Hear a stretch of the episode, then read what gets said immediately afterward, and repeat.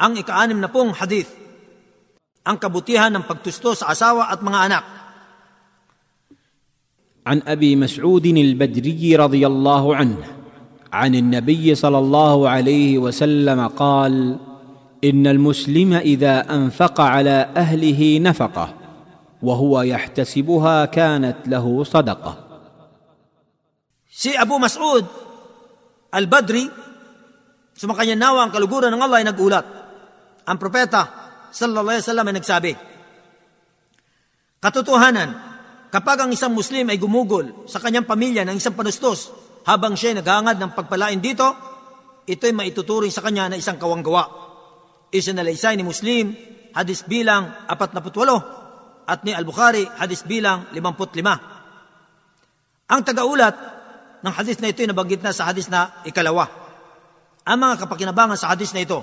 Una, itinuturo ng hadis na ito ang kabutihan ng paggugol ng panustos sa asawa at mga anak. Bagkos mas mainam pa ito sa paggugol ng kayamanan sa landas ng Allah o sa mga mahihirap sapagkat ang paggugol sa kanila ng panustos ay isang tungkulin. Samantalang ang paggugol sa iba bukod sa kanila ay hindi tungkulin. Kaya mas mainam ang paggugol sa isang tungkulin kaysa sa hindi tungkulin. Pangalawa, ang kahulugan ng salitang ihtisab sa hadis na ito ay ang paghangad ng gantipala o pagpapala. At ang kahulugan naman ng sadaka ay ang gantimpala ng kawanggawa. Datapat, ang paraan ng ihtisab ay ang maalaala ng isang Muslim na tungkulin niyang gumugol ng panustos sa kanyang asawa at mga anak. Magkagayon, kapag nilayo niya ang gantimpala mula sa Allah, ay makakamit niya ang malaking gantimpala mula sa Allah. Subalit, kapag gumugol siya ng panustos sa kanila nang hindi umaasa ng gantimpala, wala siyang makakamit na anumang gantimpala.